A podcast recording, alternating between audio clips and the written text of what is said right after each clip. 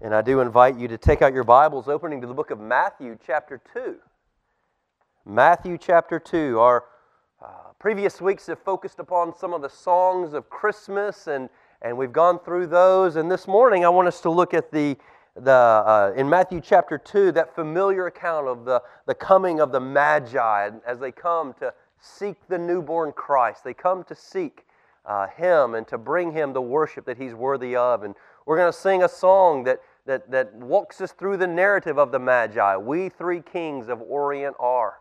And we're going to sing that in just a moment. And, and while we're on the topic of singing, uh, I hope you've come ready because this morning we got a lot of singing we're going to do. Uh, it's just throughout the morning, we're devoting a, a, a, good chunk of our day uh, to singing the praises of our King and His birth and His wonder and His majesty. So uh, use even this opening song to prepare your heart to worship the Lord appropriately. Matthew chapter 2, let's look together beginning at verse 1. Now, after Jesus was born in Bethlehem of Judea, in the days of Herod the king, behold, wise men from the east came to Jerusalem, saying, Where is he who has been born king of the Jews? For we saw his star when it rose and have come to worship him. And when Herod the king heard this, he was troubled, and all Jerusalem with him. And assembling all the chief priests and scribes of the people, he inquired of them where the Christ was to be born. And they told him, In Bethlehem of Judea. For so it is written by the prophet And you, O Bethlehem, in the land of Judah, are by no means least among the rulers of Judah. For from you shall come a ruler who will shepherd my people Israel. Then Herod summoned the wise men secretly and ascertained from them what time the star had appeared. And he sent them to Bethlehem, saying, Go and search diligently for the child. And when you found him, bring me word that I too may come and worship him. And after listening to the king, they went on their way.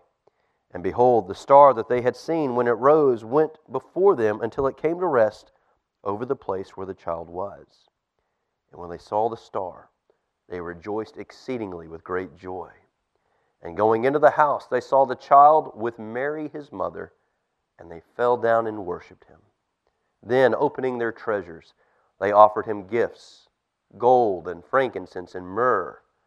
And being warned in a dream not to return to Herod, they departed to their own country by another way. It's a simple story we read here from Matthew chapter 2. The wise men come from a distant country. It's a long journey. They, they're not exactly sure where the Messiah is to be born, what city. So they go and they, they think of King Herod. Well, he's a Jew. Uh, surely he would have interest in where the king of the Jews, the, the long awaited promised Messiah to the Jews, surely he would have interest and know where this Christ was born. Of course, we learn from the narrative that Herod's only interest in Christ is protecting his own rule against Christ. Uh, and, and that's where we see that Herod issues the proclamation that all children two years and younger, all boys, will be murdered, will be, will be killed. He, he wants this Christ out of the picture. But God will, by an angel, warn Joseph to take Mary and uh, Jesus to Egypt to, to flee, to get away from Herod's proclamation. But what I want us to notice that really the, the majesty of the story of the Magi is that the, the three kings we just sang about, they're pagans. These are not Christian men. These aren't Jews.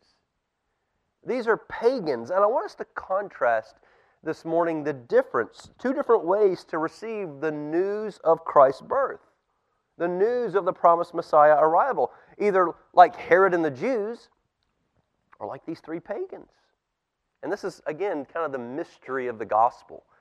You would expect Herod and the Jews to respond to the king of the Jews one way and the pagans another. But what we have here is a reversal of what's expected. How did Herod and the Jews respond? Well, we I'll go to John chapter 1. What does John tell us? That Christ came to his own, to his own people, to the Jews, but those who were his own did not receive him. They rejected him. Contrast that response of the Jews and Herod himself with the wise men. How strange this is that these these pagan men, astrologer, some religious background, through some methodology determine the birth of Christ, and they are interested in Christ. They're interested in seeing him. And when they actually do see the child, chapter 2, verse 11 tells us they fell down to the ground and worshiped him. Then, opening their treasures, they offered him gifts gold and frankincense and myrrh. They presented extremely costly gifts to the newborn Christ. What a contrast we see here. The Jews, God had promised to them all the way back in Genesis chapter 3, right? The coming of a seed of the woman, one who would crush the head of the seed of the serpent. And then God had continued to reaffirm that promise through the covenants he made with Abraham, with Noah, with David.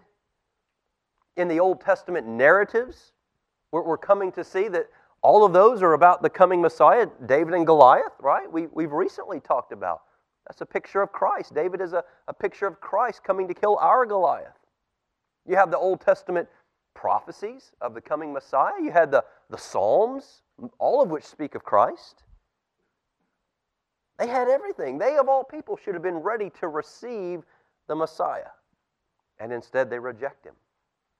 But these pagans, these pagans who did not have these things, they come and worship Christ. This morning, we have these two options before us as we gather to worship Christ. These two options, they're always they're, before us every day when we wake up in our quiet time. They're before us every Lord's Day when we gather. They're before us this morning as we turn our hearts to the Lord in prayer. We can be like Herod, who we use the Bible, but only to avoid Christ.